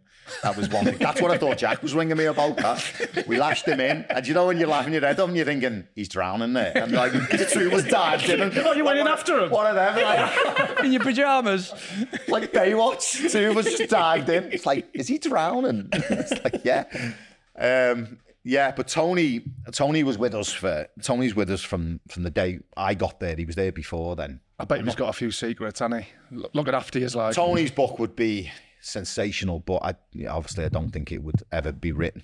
Um, but yeah, it was just the best, and it just for me, it again, it was another one of them where it propelled me onto another level because I come back from the World Cup and you know, a lot of lots of Premier League. Well, it wasn't. A, yeah, Premier League had started '92. Lots of Premier League teams were, were looking at me then, and it was just my confidence was just. I was just on this like this curve like that. Yeah, this trajectory of just like that, and it was it was like no one is better than me in this league. It's like because no, because in my head it was like none of these players in this league have been the World Cup. None of them have played against Italy. No one's been my, my, my Maldini. No one's not Meg Baggio. Hi, Mum. She's yeah. in a t-shirt. Right, honest to God. And um, yeah, it was just, it was just poof, one of them. And then we That get, make you a better player? Sorry, just yeah. confidence, Yeah. mentality. So like, because I'm 24 and I'm the fittest I've ever been. I'm now built. I'm strong. I'm ready to go. It's like I'm, I'm basically the perfect specimen. No fear. Yeah, I'm, you know, I'm fit as I'm, I'm up and down, up and up and down. But between the ears is where it all is, isn't it? It's like, and then all of a sudden in my head, I'm the, I'm the best player ever. Was there a bit of you as well? You know, all these trials that you went on that said you weren't big enough, weren't strong enough, or whatever. Was a bit of you like, fuck me you. now. Yeah, my my my life, early life was full of knockbacks. Yeah, like the trials and stuff, and it was hard to take. Even Marine, I played for Marine Reserves. I played for the first team five times in in three years. I only played for Roly Howard five times, so I only played for the first team five times. My whole career was Marine Reserves. So didn't, you weren't even playing in Marines first team. No, And he, you he that took me once. He took me once to be kitman. Roly Howard took me once to be kitman. had to, you know the tiniest dressing room in the world stinks. I had to pick up all the, the slips and all that. Well, skids. I, he made me tidy everything up. He took me as kitman once. Shows how fickle it is, isn't it? Because as soon as he gets wind of you, Oh, he's got a Bolton. contract in front there of you him. go, Jason. Yeah, Four years later, you're not Megan Badger. that's wrong way. Is that not the World Cup where Roy Keane got sent home? No, that's the No, next that's That's the next one. that's right. eight years later. Right. You're learning now. Nearly. I'm not great with dates either. one. Fucking dead. So they're a piece of paper in front of you. All right. So I got back from there, and then you know we started. In fact, we started the season, and Bruce never played me. It was one of them like Was that Bruce again pulling you back? Yeah, yeah. And I remember knocking on his door about six games in, fuming. And he went, I need you at the end of the season. I, he said, You've played all the World Cup, you've, pl- you've had no summer off. He said, I need you at the end of the season when all the games are thick and fast and we're going, we need the points. He said, I need to, and he, he explained it to me then. But at the time, Except I remember going. In, I remember knocking on his door, right? And he went, "Come in." And I remember opening the door, and he just he just looked at me like that. And he went, "Go away." And I went, "But I want to go away." And he wouldn't speak to me. I go back out. I remember saying to Brownie and all that, "How come I'm not playing? How come like I'm not involved? How come?" And he's like, "Go and see the gaffer." And I go in, go away. And then I went in one time, six, seven games, eight games maybe, and he and then he told me, and then he went, "You're playing Saturday," and then that was it. I was in the team then, and Had you been on the bench? yeah, I was on the bench. Yeah, Was there a bit you're not like? You know when he's saying you're not going anywhere, was there not a, a thing in your head to go and see him and try and force some force a move somewhere? Because I'm assuming people would have been no, sniffing around you. Yeah, they were, and but where he was clever as well, my agent was his brother. and you know when you think back and you're like, yeah. so I've got like Real Madrid and Barcelona knocking on the door. No, no one. Yeah. Phone's not ringing, I'm like, that's Jason. my agent. Phone's not ringing. Like that. Nope. no, I this is the club for you. I think I go more down the sneaky route than clever. yeah, yeah. You look, you look back and you go, ah, that's why his brother was my agent. Yeah. no, the phone's not ringing, Jason. Yeah. The phone's not ringing. So obviously it was all kept in house, wasn't it? So, um, but we, you know, we went really well in that league, uh, in the championship that season, and then the again the cup run was. Um, That must have been a big one for you, the Coca Cola Cup against Liverpool. I was, well, I'd got to know because I got back from the World Cup, and obviously then you know I'm Billy Big Bollock, so I'd started to go out. So I was going into Liverpool because you find out like what girls are and all that, don't you? know? Like you know, you get, but if you're famous, aren't you? You know, you come back from the World Cup, you're famous. It's like even though it was a Bolton, people knew who I was. Got to make the most of it, haven't you? Yeah. Like, I, I imagine. JK while the sun, Yeah. sun shines. I got to know Jamie, Macher, Robbie, because I was going out in Liverpool, so I was bumping into them. And I was mates with Phil Babb, because he was then at Liverpool. I was with him at the World Cup. He was my best mate, still my best mate. like with Phil Black, did you almost feel like it, you were, especially in Ireland, celebrity away from football? Young lad poster boys coming through. We so we come back from the World Cup with Ireland, and so Ireland was an aging team, '94. They, they had stress from '90, so there was they needed that injection of youth. So we, it was all ti football's timing, isn't it? Mm. It's just timing, right place, right time, right situation. If you fit in, you fit in. Anyway, the three of us were this injection of youth, and of course, the younger population now who's who's engaged in this this country's journey. You know, 90 had been so good. We'd, we'd got to 94. The whole country was just a party for six weeks. You know, all of a sudden, we, we're now attracting, we're not the housewives' favourite, we're the young kids' favourite. So, of course, you know, the, the girls and, and all that kind of stuff. So, we come back from Ireland. Mate, I've never experienced anything like it in my life. We had a three three year spell probably with Ireland where the three of us, we were nicknamed the Three Amigos and we couldn't move. We had to, Tony Icky had to take us out everywhere. We couldn't go shopping. We couldn't go out. We had girls waiting outside the hotel. We were getting sent knickers and all kinds. And mate, we were mixing with pop stars and film stars and models, and it was just this this life of we'd come back and we were these superstars. We were superstars. I tell you what is a shame. There's some poor fella who could be in the pub saying, "That's my grandson." You know what I mean? He ain't, ain't a fucking clue, is he? he couldn't have to buy a drink, could he? Yeah. Little Jason, yeah, it's my grandson. Never fucking idea who you are. Well, obviously, but When was it when uh, Charlton pulled you in the tunnel? Had you just signed for Liverpool then? When he, he did he get you by the throat or something in the, the in the tunnel? The fanny merchant, Who? Jack Charlton. Was it Charlton got hold of you? I can't. I don't remember that now. I must have read it somewhere. He called you a fanny, come here, fanny merchant or something. No, Bruce Bruce Rioch, um, he he pinned me up against the wall. For I was coming in, we we half time we come. I was getting some stick from some, and I just turned around and went, "You fucking prick!" Some fella in the crowd, and he pinned me up against. me. He said, "You never talk to fans like that. You know, have some respect." Like I was like it was he was like a life coach, Bruce. He Yeah. was tough. as- He was tough as nails, but I learned quickly. I can't remember that with Jack. Oh, Jack, no. The, the only, I tell you, the time I had with Jack was I just got into the squad. This was before the World Cup. And I was playing and I, I play, I went inside I, I- instead of like going down the line or pumping it up, up the field. Because I'd gone from Liverpool where you cannot give the ball away, Ronnie Moran, you've got to keep the ball, by, but you cannot give it away, right? It's like sacrilege to Jack Charlton, who just wanted to get it and just launch it as far as you could. I'm like, well, one of them. So, of course, I'm playing and I've gone inside. It's been cut out and they've gone on the attack and nearly scored. So, we get back to the hotel. And, of course, I'm putting my dancing gear on because it was straight back the hotel and then it was out. So I'm getting ready and all that. And we used to have all our gear ironed and everything. So I'm, getting- I'm getting the phone goes and it was like, Jack, come and see me before you go out. So I went straight down to his room and he just said to me, if you ever play a ball inside like that again, he said, you'll never play for me ever again, ever. And I proper shit myself. I proper thought, whoa, like that was, I proper got told off. yeah. And he, he was like, he, he loved, the, like me, Gary and Phil, he really loved us. And he had a bit of a soft spot for me, Jack. I don't know why. He just he just did. I just felt like a real bond with him. I was really close to him. And then he told me off. You know, like your dad tells you off, and you think when you know when your dad speaks, he Yeah. and it's one of them. Ooh, he means it. Stop and listen. Yeah, it was one of them. And um, I never went inside ever again. Fuck, fuck that. Yeah. So the Liverpool game, it was kind of bittersweet, really, because you get to a cup final and you end up playing Liverpool. I mean, we were a championship team. Getting to the League Cup final was, was brilliant. But then for me, you know, I was playing against some of, first of all, some of my mates, but I'm playing against my club. And it's kind of everyone build it as a trial. Like, this is his trial game. You know, it's Wembley, old Wembley as well. It was just like Whole amazing. family. Oh yeah, it was full on. Everyone went down. My mum like got all her mates down there, big mini bus and all. The and tickets. Yeah, he was there. um, and it was, you know, it was what it was. It was tough, really, to play against them. But we we played really, really well, and we got done two one.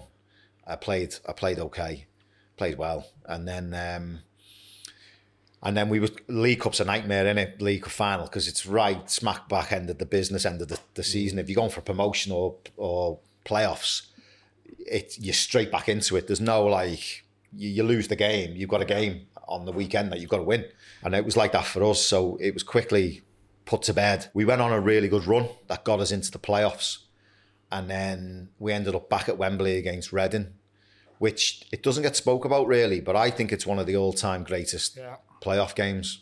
I mean, the Sunderland game gets a big mention. Mickey Gray's penalty missed that one, and there was a couple of others. I think West Ham was one um, against someone, but ours doesn't really get a mention. But it was it was an unbelievable game. 4 3. Two 0 down. Um, Give the penalty away. yeah, I was just about to come to that. Give a penalty away. yeah, I've done your research, haven't you? David Lee's fault. In fact, it was, I'd say whose fault it was. Scott Brown's, uh, Scott Green's. Scott Green gave the ball away, and I've ended up bringing the player down. And it was 3 0, it was all over. But um, Keith Branagan saves the penalty.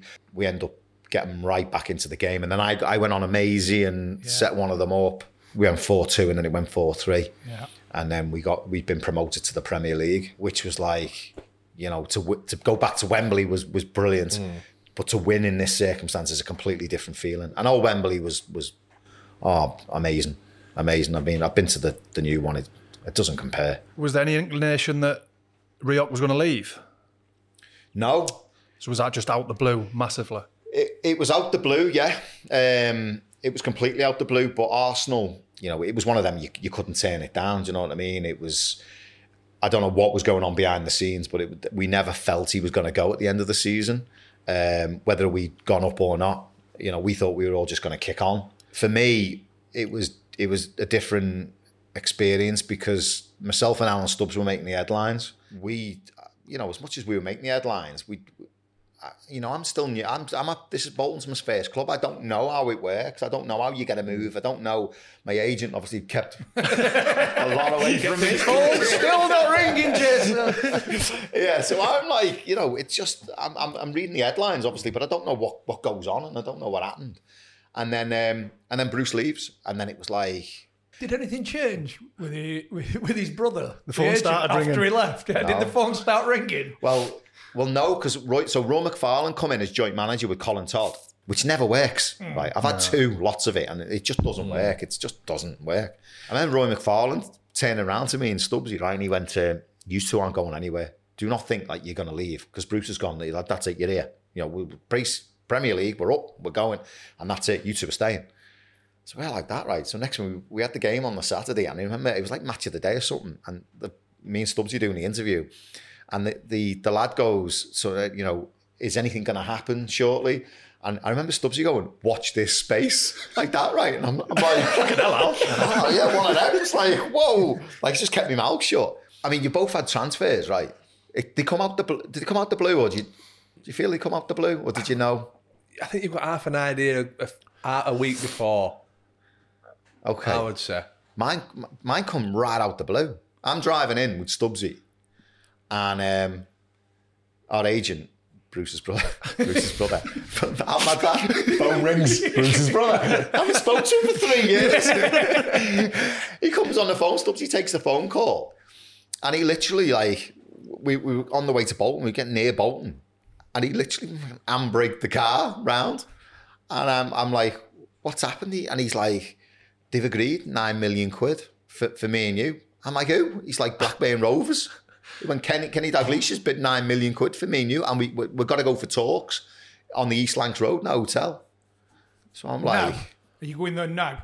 yeah, it's like now you turn the car around, you, you come back. Like, now. very out of the blue. It was out of the blue. I'm like, I'm going into training. I'm like, okay, and you just on this like nine million quid. It's obviously eight million for me and one million for Stubbs. right?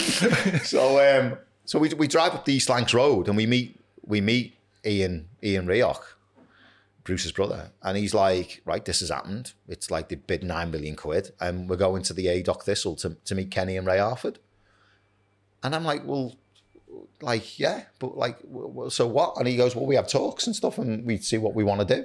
So I'm like, okay. In my head, I'm thinking, Kenny's my hero. I'm like, photo? I'm like, brilliant. Get the Nokia out. Yeah. So we, we, we get to the hotel and then the two of us sitting in and then Kenny comes into the reception and we're sitting there and he goes, right, I've got a room around the corner. Do you want to come in? So I, I'm first. So I go in. So I'm sitting there and Kenny's like selling me like Blackburn Rovers just won the league and all that. And it's like, you know, I want you to play in the middle, Tim Sherwood, and, you know, Stubbs is going to play at the back, and this is what we want to do. And, you know, we've got this going on and got this going on, and, you know, it'll be really, really good. And like halfway through the meeting, my agent's phone goes off. He literally picks the phone up and he's like that. And he goes, um, uh, Kenny, can I just take this call? I, I need to take this call. Can I go out? So he, he goes out the room. And I'm left with Kenny and Ray Harford, like in this kind of situation like this. I'm like, all right. it's like, how do I ask him for his autograph? It's like, would you sign this? so he comes back in and he goes, um, he literally's like standing. He goes, "We've I've had Bolton on the on the on the uh, call, and Liverpool have agreed four and a half million quid for Jason. They don't want they don't want Stubbsy. Um, can we go and speak to Liverpool before we make our mind up?" And Kenny just goes, "No." He said the de- the deal's off. If you leave now, the deal's off. You know, it's it's both of yous now, or or no one. So now I'm left with like, what do, what do I do here? So I've got Liverpool, who's like my club. I've got Kenny, who's my hero. And I, I'm like torn between. And Stubbsy. Stubbsy, playing mate. outside. Stubbs is like, what's going on? Yeah, yeah. to, to be honest, his hands in his pocket. of the three, Stubbsy was at the bottom of the list, to be honest. So I, I go, so he goes, well, go and think about it. So I go outside and I said to Stubbsy, I went, Stubbsy, you know, like Liverpool have been on the phone. And he went, listen, if it was Everton, I know you'd do the same for me. I'm thinking, what I thought. so he goes, he goes, uh, go and talk to Liverpool. And um, it was kind of one of them bluff moments. It was like show your show your hand kind of thing. So he goes back in and he goes, we're going to go and speak to Liverpool. And he went, okay, deal's off. Never even spoke to Stubbsy. So them two leave. So um, Stubbsy gets in his car, drives home. Ian Rioch takes me to Anfield. So I go to Anfield. So I, th- I think we went for something to eat. We had something to eat first because uh, we went to Anfield like later on that night. I'm just thinking Paul That day. Stubbsy and Yeah, Driving driving home. home. Phones Express on to to phones to Blackburn. missus, you never guess what's happened. that cunt's going to fucking Liverpool. I'm No bet. Bolton. so close. so, and do you know what that made me laugh? Like, I I think back to it now, it always makes me laugh. It's like, so Liverpool, who I would have played for for nothing, right? I've put all the floodlights on, right? I'm meeting them at the ground in one in the in the box. They put all the floodlights on, trying to sell me the club, right? As if like sell me Anfield. It's like, what? so I walk in, and it's like steeped, like Anfield, you've got corridors, the old main stand, steeped in history, and it's like the photographs. I'm like, never been in this part of the, I just couldn't believe what was going on. So like now I'm like in into like the boardroom of Anfield. Roy Evans is in there, um, Peter Robinson's in there, me and my agent. So we, we're talking away. Evo's trying to sell me the club. Like I'm putting this young team together. it's like I'm looking out the window, the floodlights are on the pitch and all. It's like Anfield. So he goes, um, you know, this is that this is what we want to do, and we've got this, and like, so then they go, I go, okay. So next thing is we want to talk about money and wages and stuff, and I just went, listen, it's got nothing to do with me. Like, I, can I go out and look at all the pictures and the trophies and all that? and they were like, yeah, yeah. And I just went to Ian Rioch. I went, don't mess it up.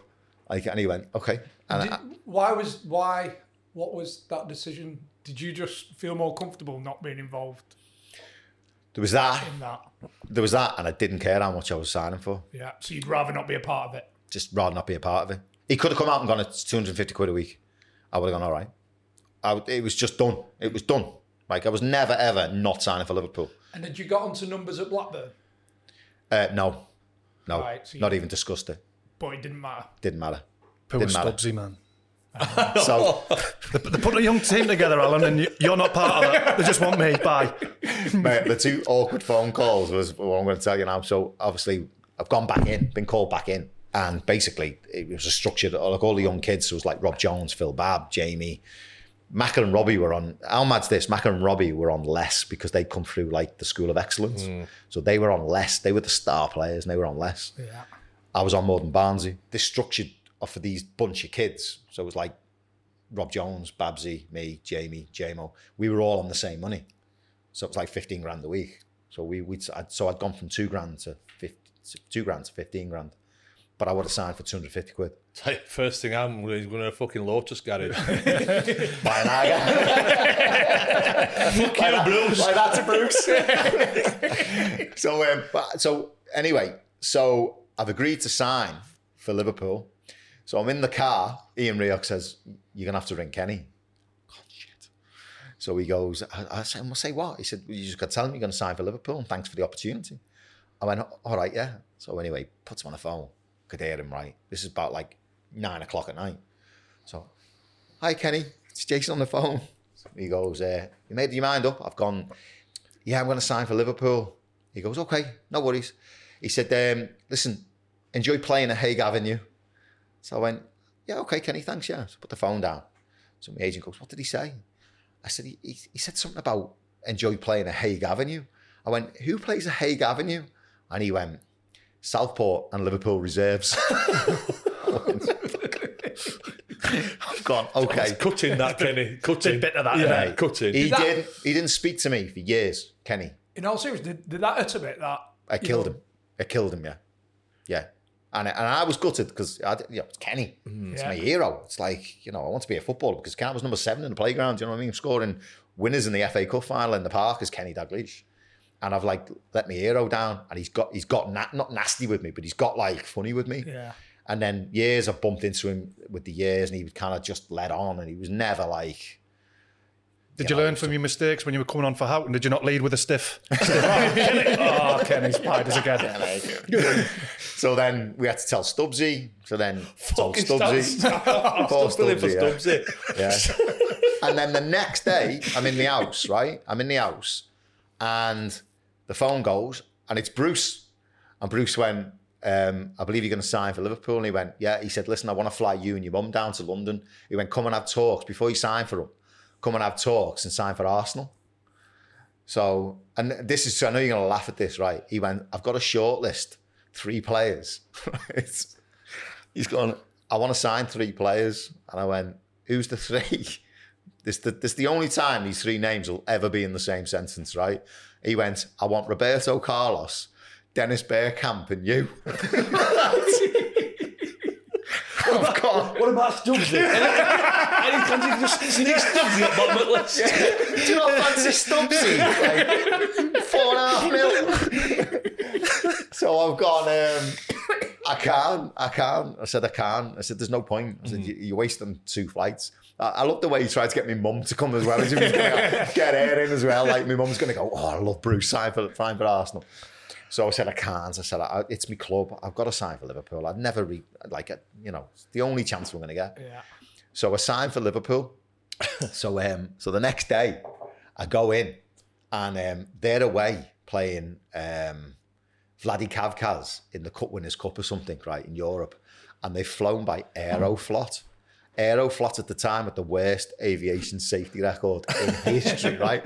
I'm actually now thinking, right, they ain't coming home, and I'm going to be captain. I'm going to be on free kicks, corners. They're going to build the team out. They just sign me, and the team ain't coming back. I'll be able to sign Stubbsy. yeah, Stubbsy can come as well. So, uh, so yeah. Bulletin round Stubbsy. So, oh mate, I swear to God, right? And uh, this is this is the other mad thing, which which I'm going to tell you now, right? Which ties into it, and it goes right back to when I was 15, right? When so when my mum said to me, "Listen," she sits me down and goes, "Listen, you've had trials, it's not happening. Um, you know what what you're going to do? You're to have to go to college or something like that."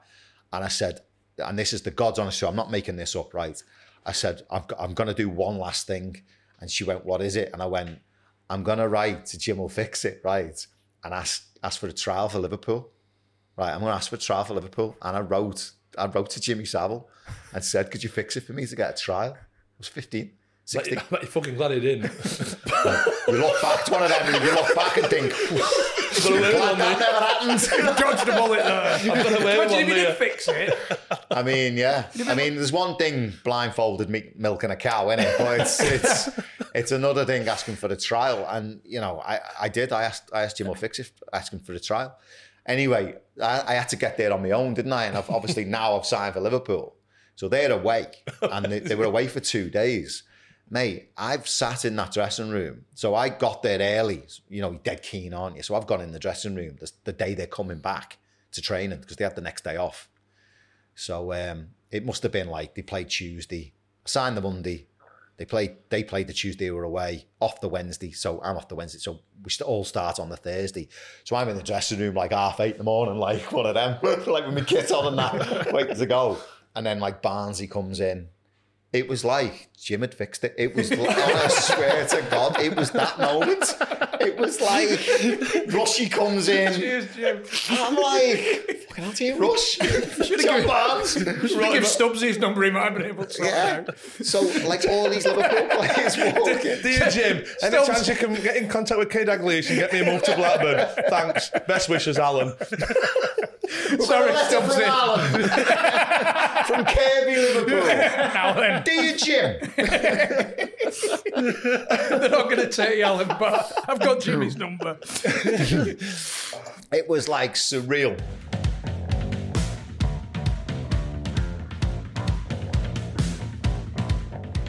Poor Stubbsy. Poor Stubbs here. I'd like to think. Stubbsy, man. To Stubbs here. To Stubbsy, everybody. God bless you, I mean, he Alan. did all right in end Celtic. yeah, Good- good thankfully, career. though. It could have gone either way. I tell you what, I don't, I'd like to go to fucking war with Jason, would you? Jesus Christ. where's, your, where's your mate? Ah, fuck him. What are you doing? Me and you signed for a team, but another team only wants you. What we doing? You know exactly what he's doing. It was a loaded question. I'm doing exactly the same as fucking Jason. That's what I'm doing. Would you leave? Would you take me or would you I'd, leave I'd me? have stayed. God. I think you Loyal as Chris, well. they call me. Oh, aye. fucking hell. Ask Alfred Women in Sunderland. I wouldn't say loyalties. no. Good episode. start. Very good. Hope everybody And- enjoyed it. I'm We haven't even touched Liverpool yet. no some crackers in part two. We've got all Liverpool, Spice Boys, Roy Keane, Ireland. Island stuff. Actually, I don't. I, I, Bit spoiler alert as well. Can I for part two? Can I give spoilers away? You can do what you want, Chris. Confirmation that Roy Keane loves a water park. Yes. That's not too much of a spoiler, is it? Well, I think we is it all- enough to entice people into watch? I, don't, I think think we all knew it anyway. But Anyway. it- I think I don't know when I said it, but even talking about it now, even though it was that long ago, it's still classing it. That fallout. Yeah. The Keane McCarthy. It- I think what it, I think what it is is like the magnitude of w- where they were. Mm. They When were you at- think about they were at the fucking World, Cup. Mm. You know, like, And he's sur- the main man. surely you think like just bite your tongue, bite your tongue for another couple of weeks. to leave a World Cup, like every young, young boy's dream who wants to play football, to leave. But yeah, that's part two. We'll talk about that next week. Yeah. Just before we move on to anything else, though, I think we're maturing, aren't we? As a group, as People. as individuals. Last night, Definitely. oh, we're in Swansea as, as we speak. And what would he, what would we have done back in the day? Getting a new Probably, City. probably before my diet started. Bags on bed. Out. Shower. Quick shower, lads. Taxi's booked. I found a pub 10 minutes away. Yeah. I, I, I got there a bit later. Open the door. John's head pops round from the kitchen. The aromas. Well, there weren't much aroma Fish. from a. No, there weren't much aroma from a tuna wrap. So me and Johnny went to Morrison's and he's he's picked up a couple of things and I just because we had a big dinner, we'll probably come come to that. oh, well, well, well. But I said, you know what I fancy? A tuna wrap. And he just click of the fingers and he just took off. I followed him, just chucking these ingredients in. We had the red onion, we had the sweet corn, the light mayonnaise, four four tins of tuna in brine, of tuna we, we, we chucked into. Uh, eight mix. wraps. I did see what were going Eight on. I did think the ratio for, of tuna to wrap was. well, we had three bit wraps. of We had, kilter, we had three if wraps. It Mike. looked more like a burrito than a wrap. it was it was filled. So I left. I, I had two wraps. Uh, but back in the day, we'd have been straight in the pub and a kebab up my own, wouldn't we? We were all in bed for half past 9 mm-hmm. Tucked up. No, no, no. And then this morning, this morning, it took it to a new level.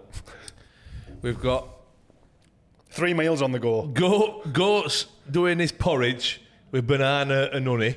I've got three kippers and two smoked mackerel under grill, and Baldy's doing a. What, what is it called? There's a name for it. Treats or eggs.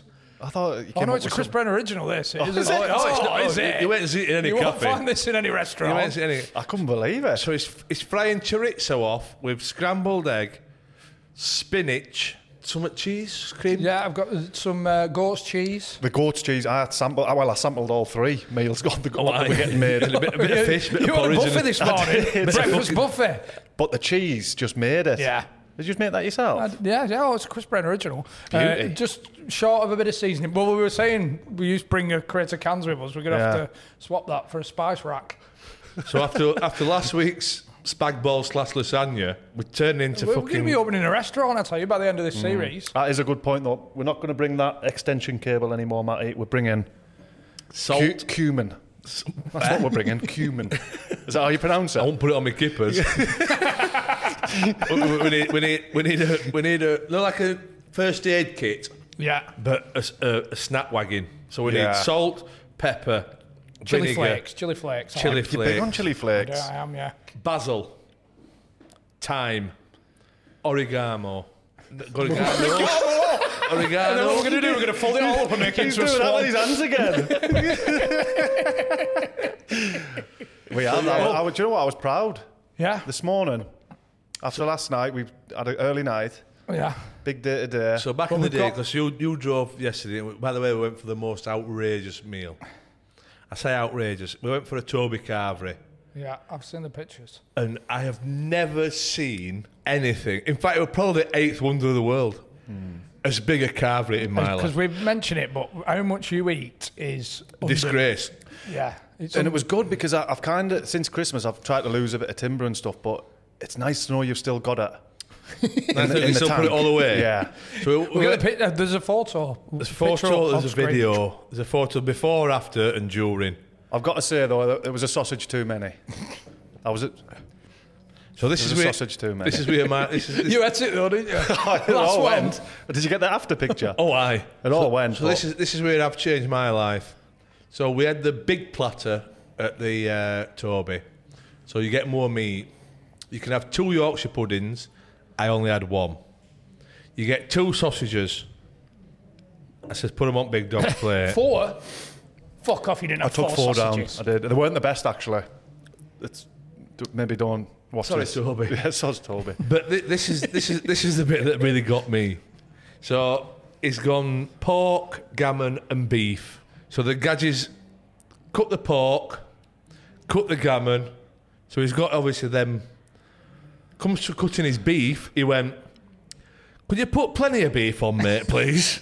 Does anybody ask that at all? Do you know what, Chris? I've done a lot of daft things in my time, and I've upset John a few times in my life. I've never seen him so disgusted in my actions. What, that embarrassed? Yeah. Well, it's was that the em- word? you're embarrassed? regular. This Toby Carver's in Barnsley. You know, Yeah. uh, people You're know I am. He's already got his gammon and his pork. They're already boxed off.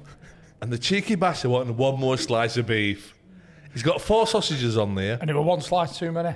So I've moved down to the veg. Fucking And I've heard him go, just shove them scraps on there, mate. I thought that's got to be against the rules, surely. If I'm out of order, that's. So you know when you scraps, like obviously he's cut the Fat.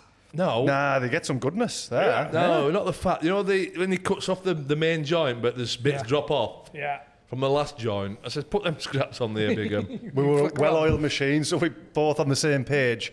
Get, I mean, it was mine was up there. Get through half of it, reload on the gravy and condiments. What sauces are you going with? Mint. I went All of mint, horseradish, and then I, I treated myself to a bit of cranberry. Second Why is it a treat? Why is it cranberry? I just didn't have it at the first half. Oh, he couldn't fit, he couldn't fit the fucker on. he'd, been walking back to, he'd been walking back to the table and his nose had been in cranberry. Do you know? I actually said to him, I, "I'm actually embarrassed that you're walking back." Do we- Do you know? You, you got it's like a walk of shame, isn't it? Look at him looking like Because I do on. it. I do. Yeah. If you see somebody with a a belter, you go, Fat "Fuck bastard. He's getting his money's worth. yeah. Fucker. Do you know what? I don't think I've ever been to a Tony Carberry. A Tony Carberry. Tony Carberry. Oh, a Tony Carberry. B. I don't think I have. Tony Carberry. Tell you what it is. that's fucking dumb, So, mate. so basically, Toby Carberry. Tony Carberry.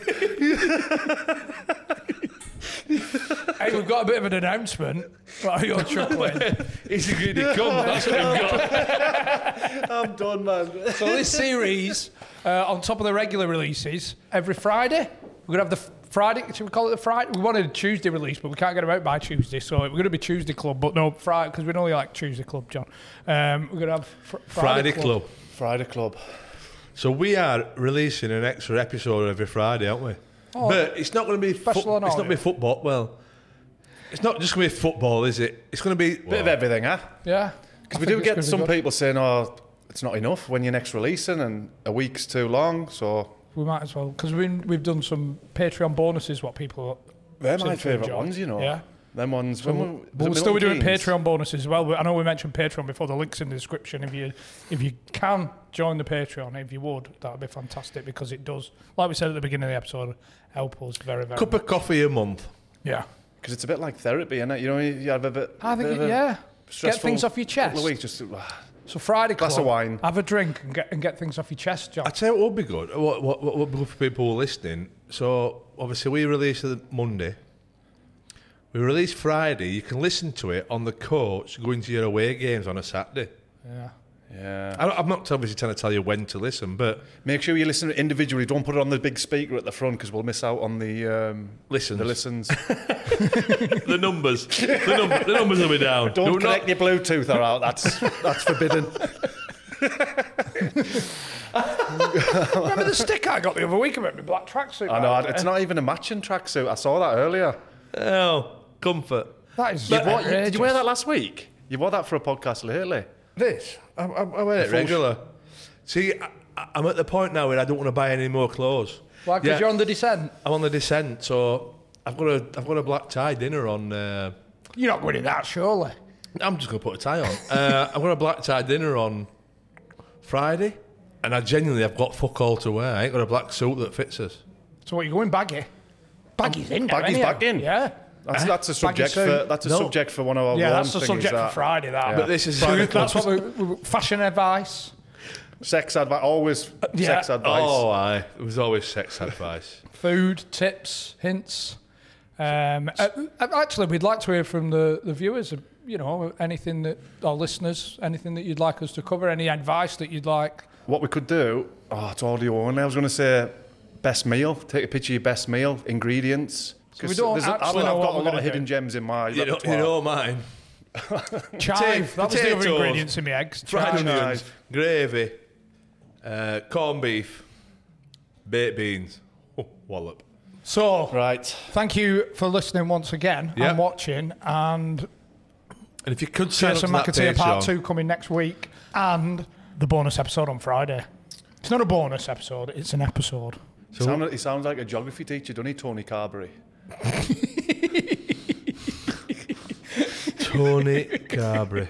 Double session with Toby, Tony Carberry. Right, we'll see you fucking Monday, Tuesday, or Thursday, Friday, whenever we whenever we're back on. Well, thanks for listening. As always, thanks for watching.